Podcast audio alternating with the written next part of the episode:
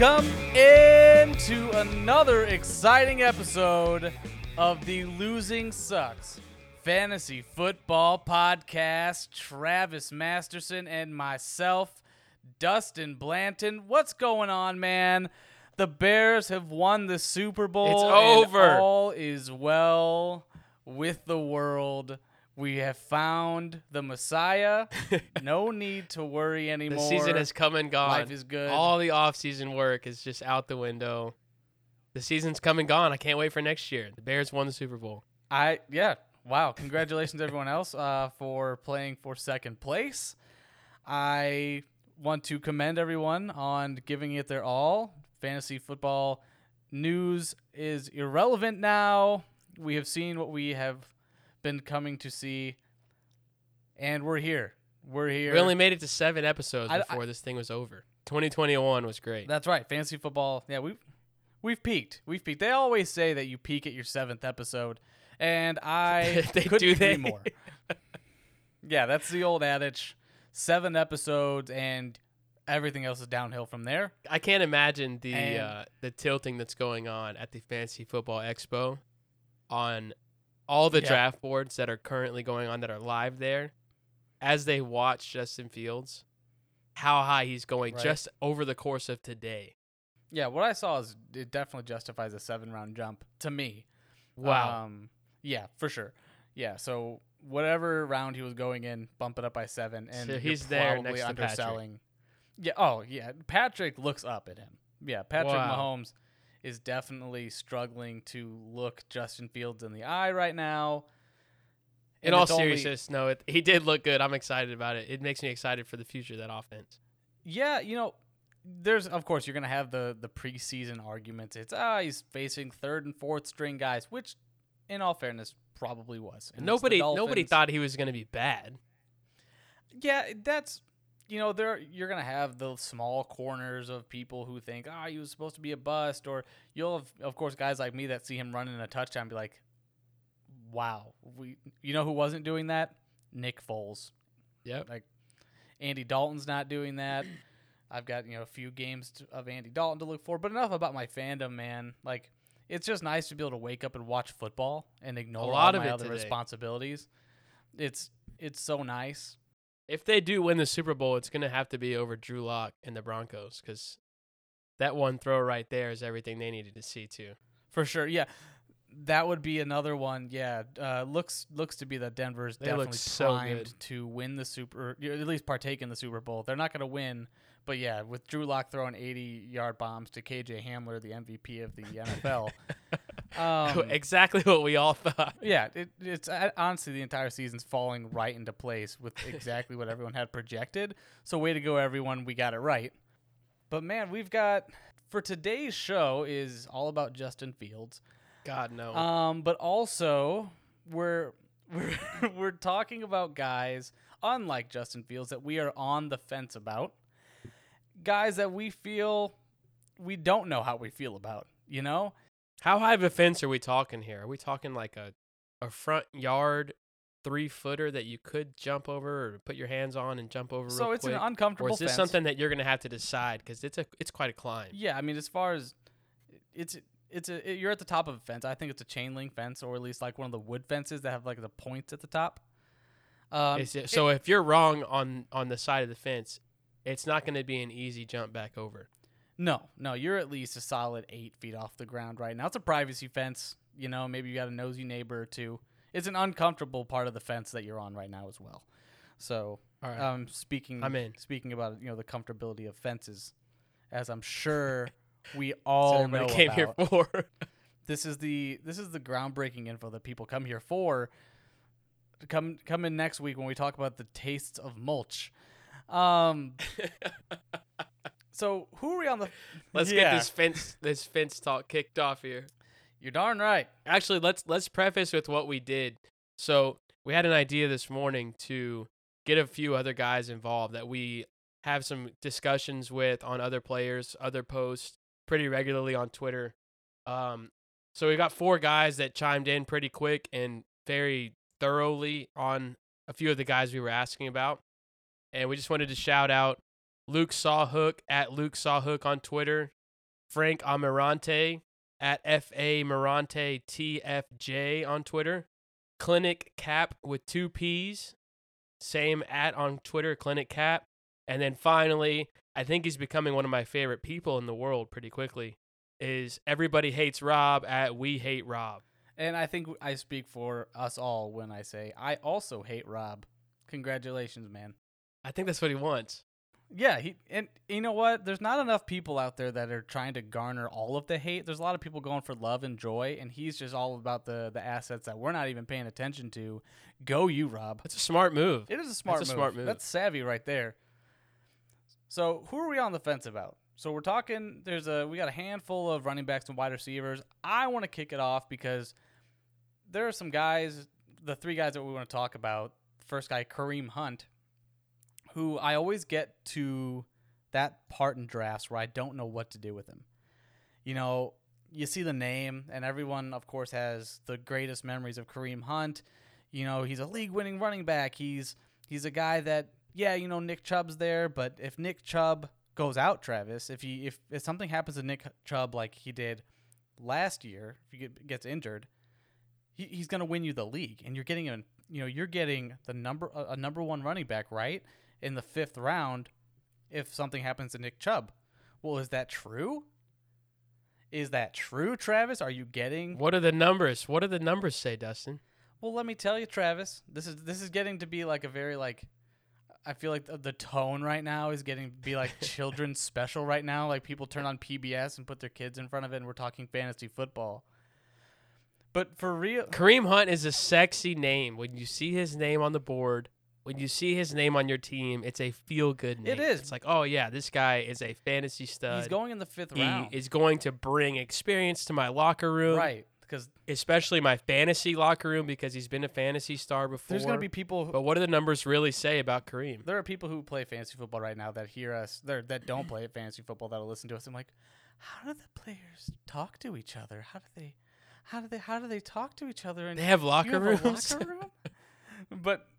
Kareem Hunt had nearly 200 carries last year and 50 targets, which on its own merits is a pretty good workload. You know, 250 touches, solid as a running back, and he finishes the running back 19 in fantasy points per game last year, and he's being drafted as the running back 24. But let me tell you kind of why I have some hesitation about Kareem Hunt, because in the four games that Chubb was out, he averaged 16 carries and 3.5 targets per game. But here's kind of where it gets me, is because he had that workload, but it's not like a huge change over what he normally had, because he normally averaged, when in the games where Chubb played, he averaged 11 carries and 3 targets. So really all you're getting is an extra 5 carries. Looking at the numbers, Kareem Hunt and Nick Chubb's usage, they're almost the same player when one goes down, in terms of Nick Chubb, I feel like, has so much higher of an upside if Kareem Hunt goes down, whereas Kareem Hunt, if Nick Chubb goes down, it looks like they only want him to have roughly 16 carries. Same thing with Nick Chubb. Nick Chubb only averages about 16 carries a game as well. It's giving, they want their lead back to have that role, and then they want another back to have more of a receiving role. When Nick Chubb went down, Kareem Hunt's targets, there were actually times when he had less than his average of targets, because they just want their workhorse just to run. His finishes when Nick Chubb went out weren't, they talk about if Nick Chubb goes down, you have this league winner. Well, he had one running back 1 week. The rest, he had a running back 2 at running back 14, and then he had a running back 31 week and a running back 30. Ouch. It's not like you're sitting here thinking like... Yeah, you don't necessarily hate Kareem Hunt in the fifth if he's your RB3. Yeah, if he's my RB3 and I have two guys... Like, if I'm not having to rely on Kareem Hunt, then absolutely. If I can structure my roster in such a way that he is an upside play, then absolutely, because, yeah, he gives you weekly upside.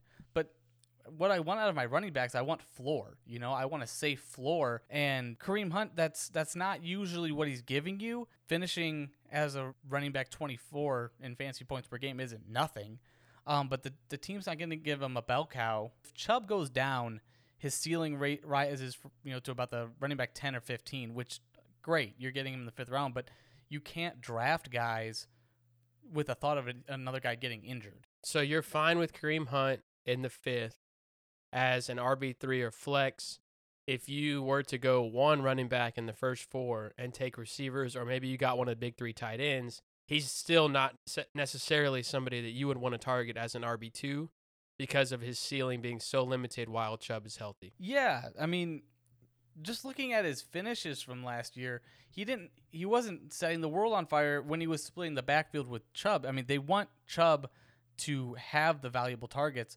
Kareem Hunt, he was getting some work, but he wasn't lighting the league on fire.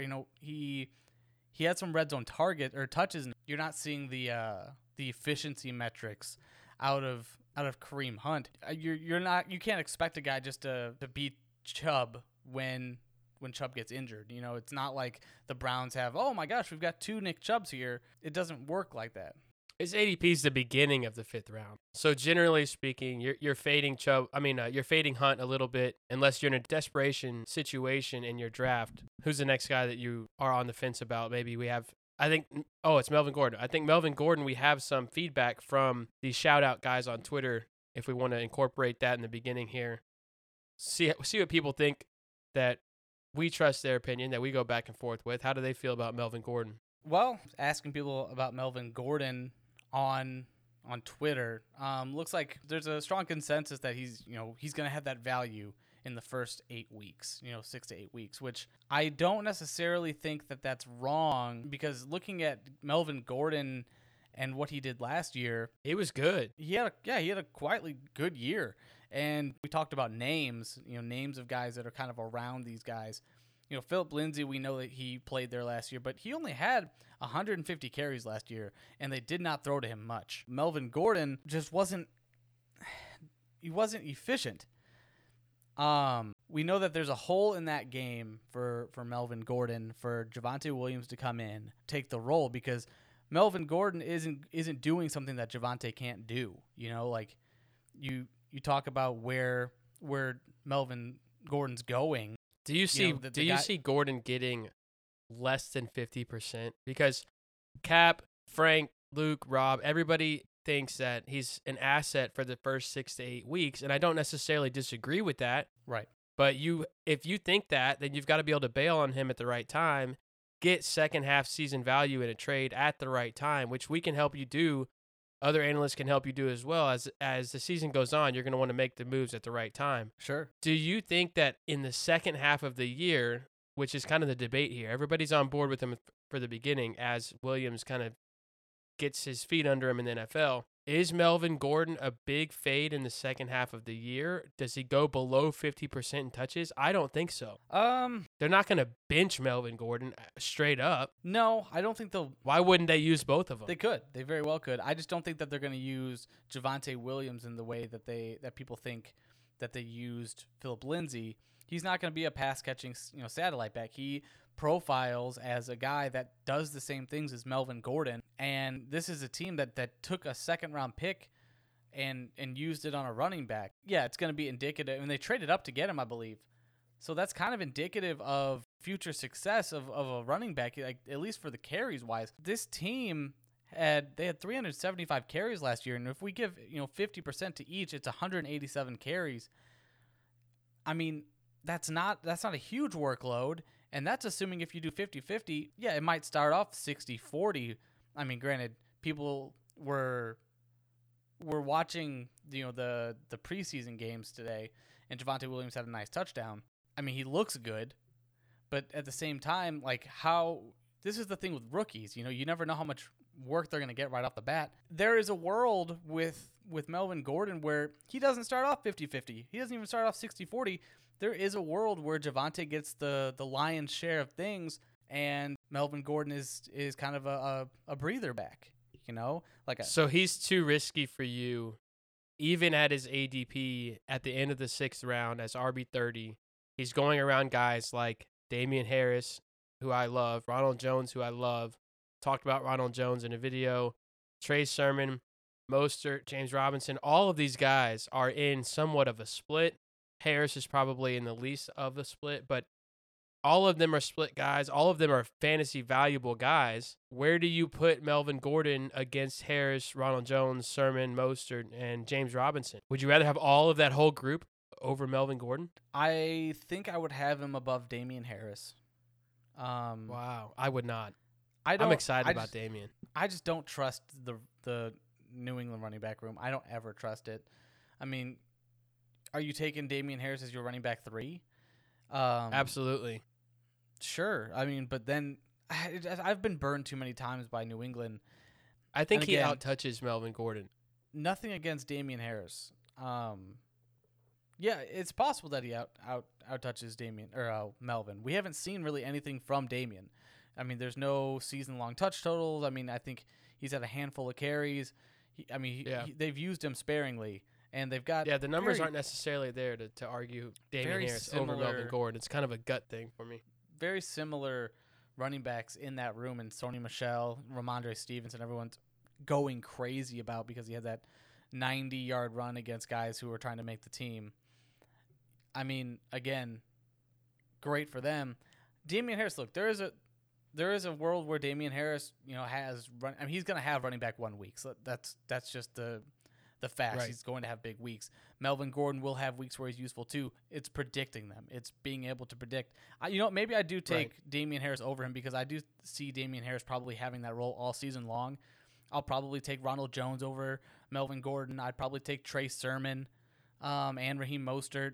James Robinson, I think, is being drafted. Yeah, he's being drafted after Melvin, probably. I like James Robinson. I do believe that. I really do, too. People are pushing him way too far to the side. Had a big year last year, and I do think that they want to run the ball. I do think Etienne's going to take over that backfield, but not to get too far away from Melvin Gordon. I just think Melvin Gordon does have a big enough hole in his game in terms of the receiving work. Even when he was in San Diego, Los Angeles, he relied more on volume of catches and wasn't necessarily the most efficient. He was 41st in yards per touch last year, which doesn't scream efficiency, whether it was the bad team or whatnot. They brought someone else in to take the work. I'm not excited about him. If you ask me, like, hey, who would you take in the 6th round to be your RB3? I would bet on Javonte Williams, being taken 3 picks before, because I don't think there's no scenario in my mind, at least, where Javonte gets phased out for Melvin. If anything, Melvin is going to lose some of his work. Even if it is the second half of the season, you're not selling yourself short on the beginning of the league, because we talk about the half of the season, Travis, and we talk about 6 to 8 weeks. But what if it's 2 weeks? What if you draft Melvin Gordon as 2 weeks and then Javonte Williams takes over that role? That can happen. And now you think that, okay, I'm waiting for a big game for Melvin. And it never happens. He just is that kind of, he's around, he's a name that still plays, but he's not producing like a top back because he doesn't have the opportunities. And that's why I'm staying away from him. I just think that there's too much risk when the other guys have probably more longevity and just as much upside. Yeah, I agree. One of the points that I think that you have here that is one of my favorites is if you give 50% of the touches to both Broncos running backs, hypothetically, if you split it right down the middle, which is probably a best case scenario for Melvin Gordon over the course of the year, they each have 187 carries. So for that reason, if that's an upside of 50%, people would be happy. If you're a Melvin Gordon owner and you're getting 50% of the running back touches, you're happy. Right. That only gets you to 187 carries. I'm out on Melvin Gordon. The other guys, like Ronald Jones, like Harris, have the potential to go 225, 250 touches. Yeah, I mean, it's not impossible. And you know what? And tell me what you make of this, because this is also a small story. It's something that I don't necessarily like to see with guys coming into the season, is that Melvin Gordon hasn't been in any camp all offseason. Like, he's not with the team. He's been away. Could be a small thing, but again, right. Teddy Bridgewater might take over the quarterback spot. Working with a new running back, he's got to trust him. Is there anything to be said for that? Does that add to any worry for you? Because we've already laid out most of the case for Melvin Gordon to be kind of faded a little bit. Yeah, it doesn't really worry me. I feel like we've seen this before from Melvin Gordon, especially just veterans in general that have had a lot of success like he has in the league. They don't necessarily need this time. He can come in. I'm sure he's staying in great shape. Right. It's not like he's going to be in camp learning a bunch. He's returning to the same team. It's not a new quarterback, a new coaching system. He can step in, get 1 week of practice, and be ready to roll. It'll probably be a little fresher anyway. But I'm ready. I'm good to move on to Melvin Gordon. I'm probably going to stay away from him. I'll take a Ronald Jones, a Harris, or a Mostert over him. You talked about him being a veteran with past success. You know who isn't a veteran with a bunch of past success, Travis? Who? Darrell Henderson. Oh, I love this guy. I know you do. This is a guy we've talked about a bunch this offseason, because ever since Cam Akers went out, RIP, I was very off on Darrell Henderson. I was out on him. I'm like, I just haven't seen it from him. He's had a few games with a bunch of carries. You get that first thought, the first impression when you hear his name, and you're like, okay, he was passed over by Cam Akers. He couldn't take the job from a decrepit Todd Gurley. Those are the things that were in my mind. But then looking at him, I feel a little bit better. I don't feel great. It's like he feels like 2-day-old pizza. That's what he is. He is somebody that I am not on the fence about. He's on the list because you're not sure exactly how to feel about him. I'm telling you, this guy is efficient. He had better yards per touch than Cam Akers. Right? He's right there with Eckler and some of the other great running backs from last year. He's this guy, every time he touches the ball, he does well. He's got the same yards per carry as DeAndre Swift, James Robinson, Clyde Edwards, David Montgomery. He's in that group. He just hasn't been given the volume. They don't have a choice now. And that's kind of what worries me. Malcolm's gone. Akers is gone. They've had him for 2 years. He's going to get 15-plus touches a week. He's got to. And I just hate being in a position where it's like he hasn't earned the touches. It's something happened and it was given to him. That doesn't make me feel good because, look, all it takes is them finding someone off the street or in camp, or they sign a free agent or whatever it is that they like more, that they put more trust in than Darrell Henderson. That's my only trepidation with him, because looking at his numbers, he did have a game last year where he saw 20 carries over, or he saw one game over 20 carries, and he went for over 100 yards against Buffalo. I like that game. I mean, I really had to look for reasons to like him, and then ask myself, am I looking too hard for reasons to like him? Am I setting myself up for failure by drafting him at his ADP in the 4th round? He's being drafted as the RB21, which isn't terrible. Cam Akers was most likely going to be a top 15, top 12 back.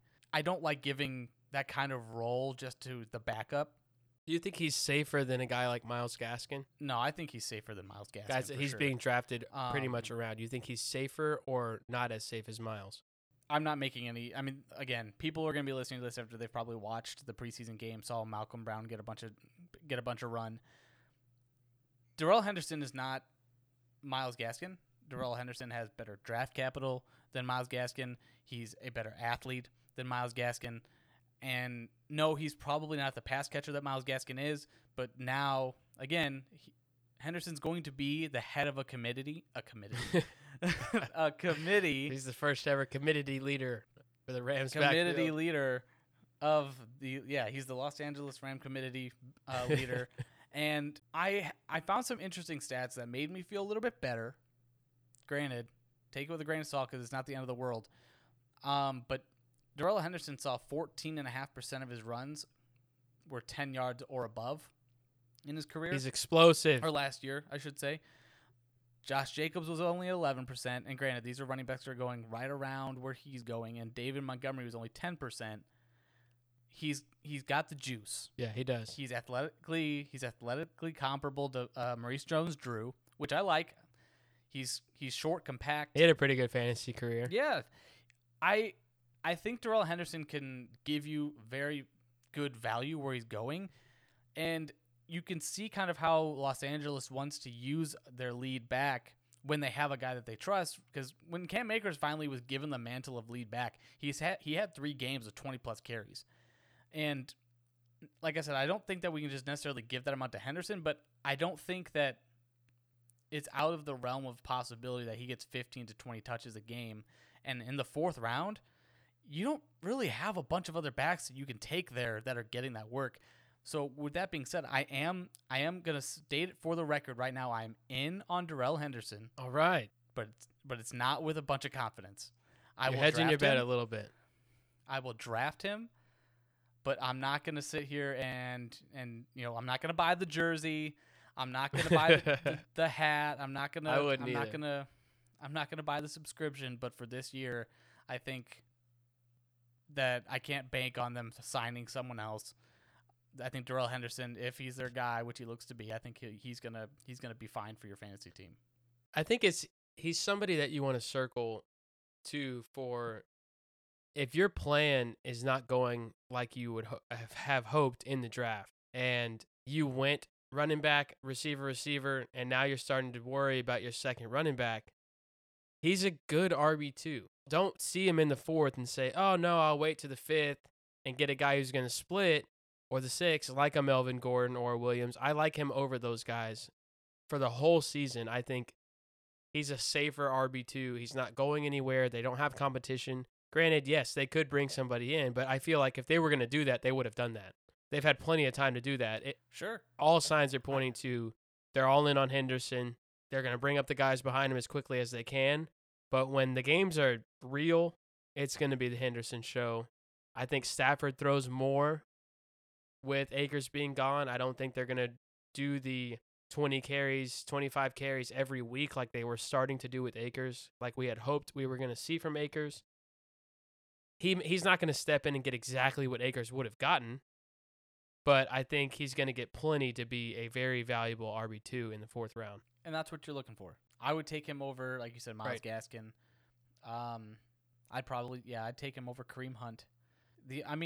There's probably going to be a few fantasy teams that I have where I have Darrell Henderson and then I follow it up with Mike Davis.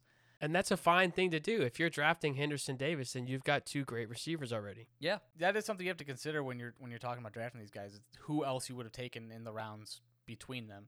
Yeah, that's a good point. Right. You'd probably have some balance there. So we're in on Henderson. You're a little bit more cautious. Yeah. But yeah, I'm kind of peeking in. Good with him. I'm peeking in. I like what I see. I think I'm coming in the door, but I'm kind of keeping an eye on the door, keeping track of where the exits are. That would be a gate because we're talking fences. Right. A gate. That door that you're talking about would be a gate, yeah. Yeah, we're talking fence talk.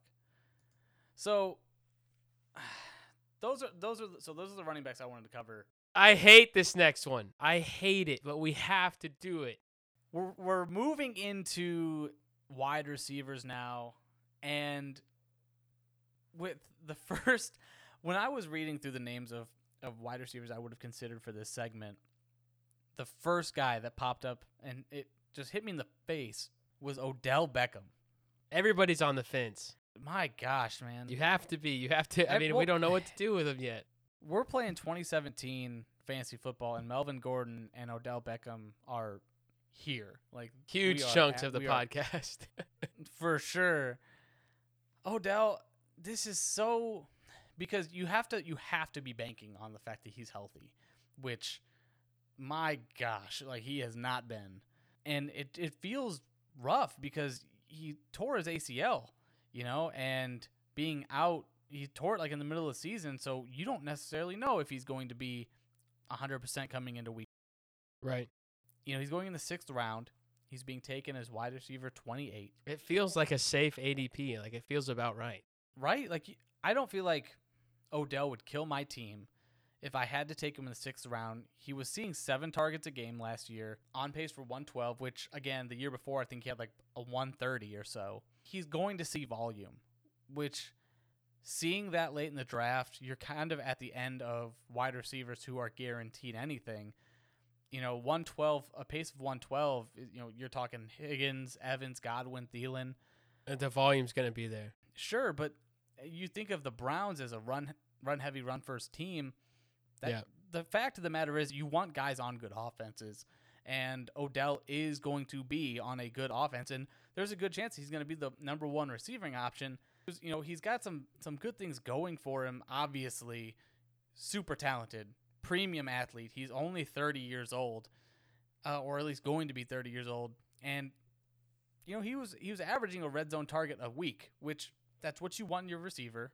You want him to be a go-to in the the areas of the field where you're going to be scoring touchdowns. So that was top 12 for him as well. In the sixth round, you're not asking him to be his former self. Yeah, I don't think anybody's even hoping for that. I think people are hoping for a reliable wide receiver too. And the question is he going to be that? Who is he going around? Are those guys safer to give you those kind of numbers? Or do those guys have wide receiver one upside, whereas he probably does not? Sure. I mean, the guys going around him right now, Higgins and Claypool, I'll say, those are the two bigger names going in the roughly fifth, sixth round. I had to ask myself, do I feel like the range of outcomes? Do I feel like if someone asked me, can this guy finish as a, you're taking him in the wide receiver 3 range, so can he finish as a wide receiver 2 or higher? And yes, he can. On any given week, can he put up a week-winning week as a wide receiver? I think the talent is there to do it, yes. And you're getting him in the sixth round. I'm not saying I would take him over Chase Claypool or Tee Higgins, but if it was in the sixth round and I wanted those guys and he's all that was left, then yeah, I would feel pretty good taking him, knowing that he's on an offense that is going to produce. And now, again, we've seen pretty much everything we need to see about Odell. I think this is the year that he kind of bounces back. He gets closer to being New York Odell than people think, and he's going to get away. He was starting to last year. Yeah. I mean, it's unfortunate he got hurt because we were seeing flashes of, oh, crap, he's back.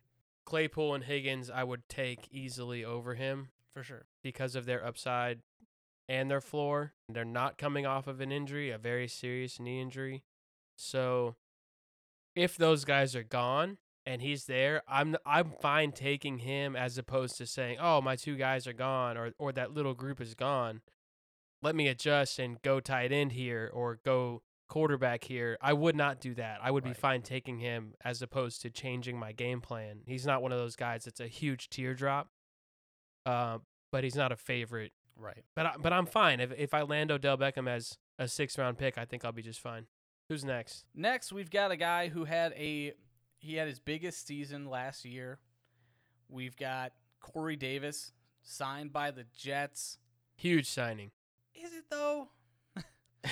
Is it, though? For him. It's like... he's finally the one. I don't know, man. It's like... I don't know. To me, this feels... I guess he's had chances to be the one. To me, this feels like Zach Wilson woke up on Christmas Day and he knew he asked his parents for an Xbox. And then, he opens up the box and it's like a knockoff from China called Gamebox. And, all he wanted was a wide receiver one. They're like, yeah, absolutely. Here's Corey Davis. And then he's like, oh, man, thanks. He doesn't want to say he's disappointed. But you have Corey Davis as your wide receiver one. Can he give you 58 yards a week? Nothing's a given with the Jets, Travis. Is he a 1,000-yard receiver? He's never been a 1,000-yard receiver. So right now, no. So last year he was right now, 1 yard. 1 yard a week shy of a 1,000-yard season. So you're telling me he didn't have 1,000 yards. Right, he did not. I'm agreeing with you. I'm not arguing what's already happened. I'm just saying so he was not 1 yard a week. So he's not a 1,000-yard receiver.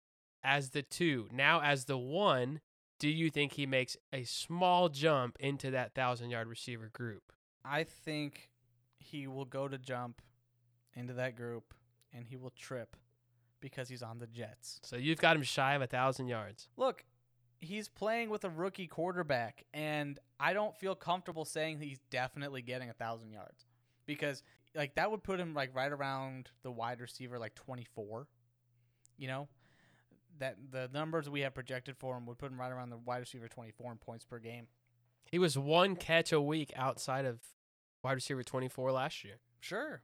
I'm not saying he can't do it. I'm just not locking it in as a 100% guarantee because – again, this kind of sounds like I'm waffling, but the guys that they have there and have brought in, they took a second-round pick in Elijah Moore. They've got Jamison Crowder that they brought back to bring him along, but he's still going to be involved in the offense.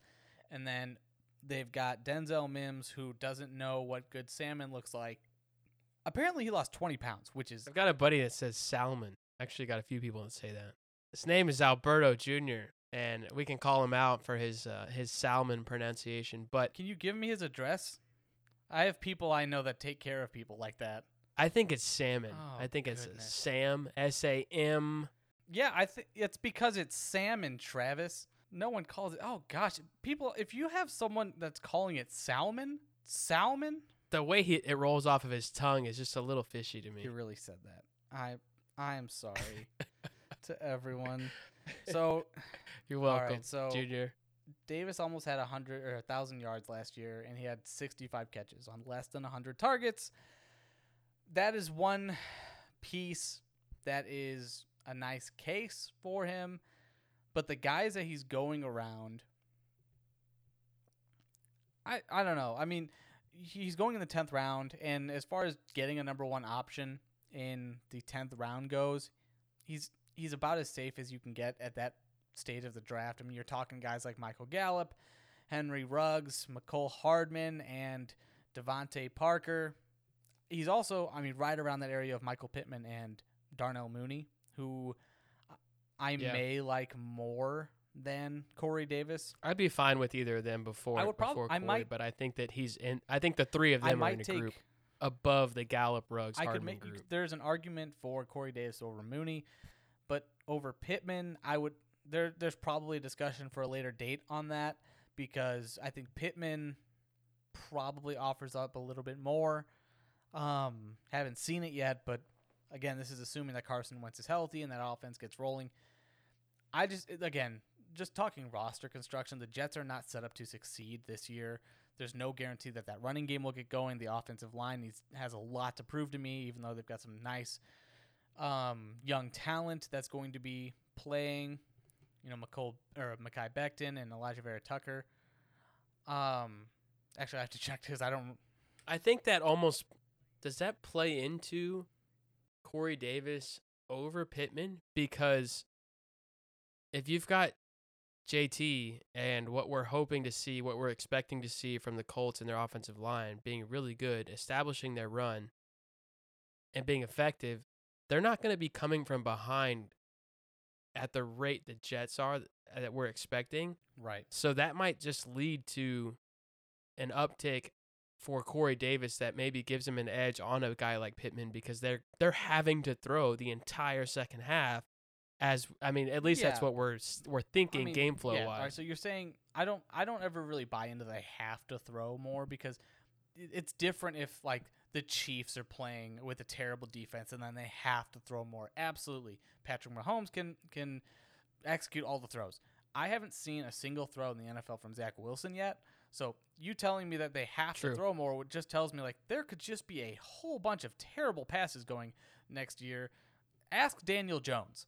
You know, ask Daniel Jones how that goes. Ask Kenny Galladay after this season how he's going to feel getting all of those targets, which is the next guy that we want to talk about. So just to wrap up Corey Davis. As far as Corey Davis goes, I'm in on Corey Davis at his ADP. Yeah. Because that late in the draft, you're just looking for guys that could be the number one on their team. I like bashing the Jets. It makes me feel good. Where do you sit on Corey Davis? And we'll move on. At ADP, at wide receiver 48, I think that's very safe. That's his floor. Yeah. I think 48 is an absolute low floor for him. Agreed. I can see him being a top 36 guy just based on volume. He's been really close. I think he's been within 30 yards of 1,000 yards twice. So if you had to plug him in as your wide receiver 3 in a week, you'd be fine. Yeah, I would be fine with it. I would be more excited probably than plugging in a Devontae Parker. Sure. Now, Kenny Galladay, the G stands for gross. The Giants, so coming in, I felt better about him coming in because I'm like, okay, he's going to be, I do like Daniel Jones a little bit more than the consensus. I feel like last year there was no way that team was going to succeed even with Saquon, and then the football gods are like, well, since you're not going to need Saquon this year anyway, I'll take him. So I think that offense is going to be improved. In terms of awful offensive lines, the Giants were awful last year. They were one of the worst lines in football. But Yeah. Having Saquon back, I think that offense will be able to move a little bit more. What really worries me about Galladay, though, specifically about Galladay, is that he's already having soft tissue issues early in camp, and those typically tend to resurface throughout the year. And especially with a guy like Kenny Galladay, who has had a history of hamstring issues in the past. This is red flags all over the place, and I'm out. I'm just going to tell you right off the bat, I'm out on Kenny Galladay. Yeah, we don't have to do it. We don't have to do a super deep dive into Kenny G to say everybody's out. I mean, Frank, Clinic Cap, Everybody Hates Rob, and Luke. Everybody that we talk to, everybody hates Kenny. Yeah, everybody's out on Kenny right now. It's easy to say that with, like you said, with the hamstring issue going on already in camp. He's burned a lot of people because of injuries in the past. But I do have one devil's advocate question for Kenny before we move on to our last guy. We don't have to spend too much time on Kenny, but I do want to ask this one. Give the people some hope. Right now, he's going around Deontay Johnson, Claypool, DJ Moore, and Tee Higgins. We like all of those guys better than Kenny. Sure. Absolutely. I think that's a consensus deal. So he's going in the middle of the fifth right now. With the injury news, as we get closer to the season, let's say they say, we think he'll be ready by week 2 or 3. He starts to fall. Now he's right next to Odell Beckham. Which do you prefer in the 6th round, towards the end of the 6th, if the Higgins, Claypool, Johnson, Moore window is shut? You're looking at Odell and Kenny. Do you pass on both? Between the two, who are you going to go with? I would go Odell. I'm still going Odell there. Yeah, because Kenny G... They're both expected to be ones on their team. This is not a... It's just at that point, which offense do I want more? And the Browns are going to be better than the Giants. It's as easy as that. As your wide receiver, at that point, your wide receiver 3, the appeal for Kenny G was that he was a healthy, alpha-type receiver. He's the closest thing the Giants were going to have to an alpha, and... Daniel Jones throws it accurately down the field. He's not an accurate. Don't hear what I'm not saying. Daniel Jones is not an accurate passer. He happens to throw a very good deep ball, which is what Kenny G feeds on. So that was the one appeal. And now that, he could be missing games, all this tells me is that I need to start taking Darius Slayton at the very end of my drafts. Yeah.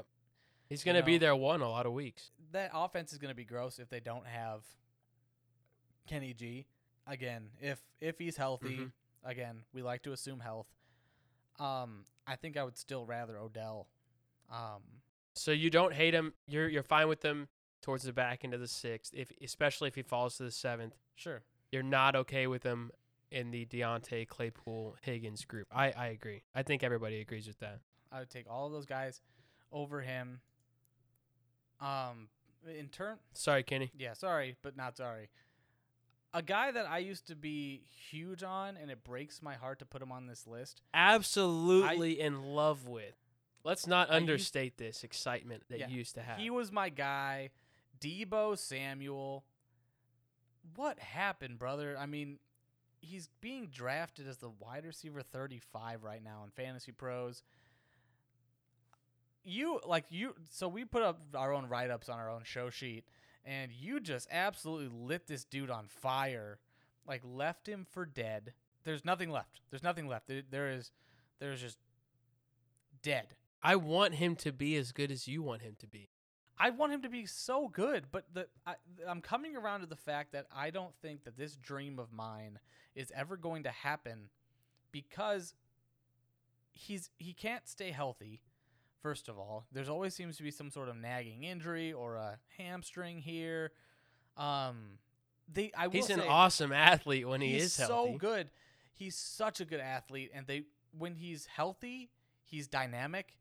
But he had that one run when they went to the Super Bowl where he was like lighting it up. He was lighting it up, and they were getting the ball to him downfield, and they were forcing him the ball, just absolutely feeding him everything that he could handle.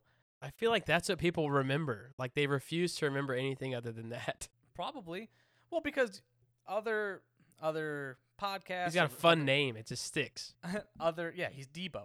He's the guy from Friday. That's who he is. But once you get past all that, this is he's on a team that brought in a round one wide receiver last or 2 years ago, and Ayuk blew up last year. Kittle is going to be, you know, the 1A on that team, I believe, still. There's a chance that a rookie quarterback is playing at some point this year, possibly, and Debo can't stay healthy, and when he does, he isn't exactly winning you a bunch of weeks. He had what? He had 7 games last year when he was healthy, and I think in 4 of them he burned you. That's a stat that you had found. 4 out of 7, and that's something that I kind of disagree with Rob and Luke Sawhook.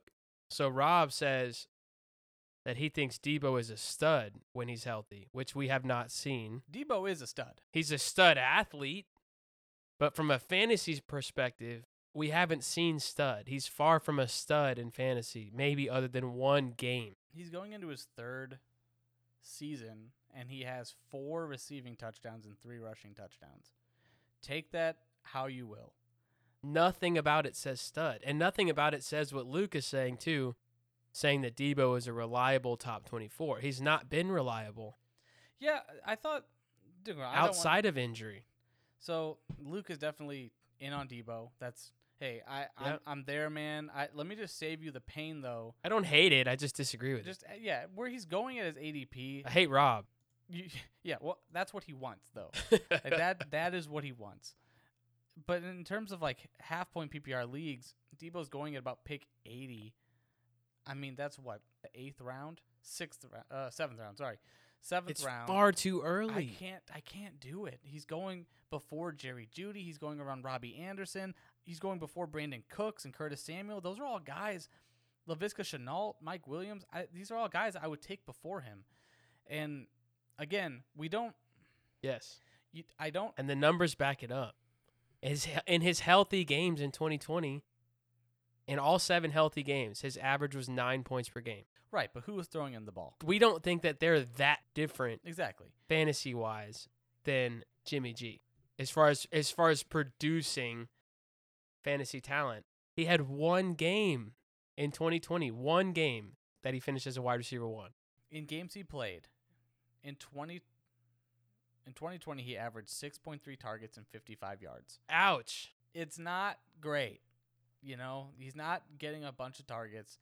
That's less than 1,000 yards on the year, if he plays a full year. He's not getting a bunch of touchdowns. He hasn't played 16 games yet. You know, coming into his 3rd season, this is going to be a make-or-break year for Debo, I believe. I'm not taking him over Robbie or Jeudy, Will Fuller even, you know, kind of same health concerns, but we'll see. Will Fuller's at least done it before. You know, I'm taking that whole group over. Antonio Brown, yeah. And then, of course, the other guys that I just mentioned, you know, Laviska, Brandon Cooks even. I can't take Debo over those guys when he might not be he's probably at best the 3rd option on that team. Yep. You know, I just don't suggest drafting him in his ADP. So as far as the on the fence argument, I am off the fence. I'm definitely on the out. I'm out. I'm out of the fence, or as you said, I'm out the gate. Out the gate. Yeah, that's... He didn't burn you. He did not burn you. In 2019, when he played almost a full year, he wasn't somebody who burned you, and I appreciate guys like that. I'm a high-floor owner. I just can't understand the concept of when he's healthy, he's a stud. When he's healthy, he's reliable. If he's never gone over 17 points in any game in 2019 when he played almost a whole year. In a half-point PPR, he never had 18 points or more one time. That can't be a stud. You can't put him. You can't give him that word. It's unfortunate. It really is because, you know, he, like you said, he is a dynamic athlete. Athletically, he's comparable to Chris Godwin, according to PlayerProfiler.com, and you can see it when you see him play. He's a super slot. You know, he's awesome. He is. He's fun to watch play, except like you'll watch him play like, oh, my gosh, that one play he made was crazy. And then you remember you started him that week and he got 20 yards on that one play. And then they gave him 3 handoffs for 13 yards. And then that was that was it. Yeah, for that watching game. Him play is so much more fun than needing fantasy points from him for your team. Because he's not a red zone like priority. You know, like you said, 7 touchdowns. He has 3 rushing touchdowns. I mean, they've got other weapons now. He's not going to be reliable in the 7th round. So we both really want him to be. I want him to be so good. A top 24, top 20 guy. We both want to root for him. We want him to do well. You can't tell me. But at his current ADP, I can't get behind him. No, because you cannot predict when he's going to have a good week. He could have a great matchup and no idea if that's going to work out for him because, again, they manufacture touches for him, but what has that done for fantasy? And then if he gets... You will not enjoy the ride. He hasn't been healthy. In the 7th round, if he were to fall to the 9th or something like that, sure, I would take a risk on Debo, but not at the 7th, not when there's other guys that we mentioned that could still be the one on their teams and still be productive offenses. So we're out. We are out. We're out. We're off the fence on all these guys in one direction or the other. I think doing this and asking some opinions of other people is something that we're going to want to do more often and even have people not call in, but Zoom into the show and get on the podcast with us, debate some guys that are tough to talk about, like Debo, like Odell, because everybody has different stats they like to use, different mindsets and perspectives on things. So we really do appreciate the feedback and responses. That was fun. Absolutely, yeah. Thank you all for responding on Twitter. Look forward to having more conversations. That's going to do it for us and this episode of the Losing Sucks Fantasy Football Podcast. Be sure to follow us on Twitter at Losing Sucks.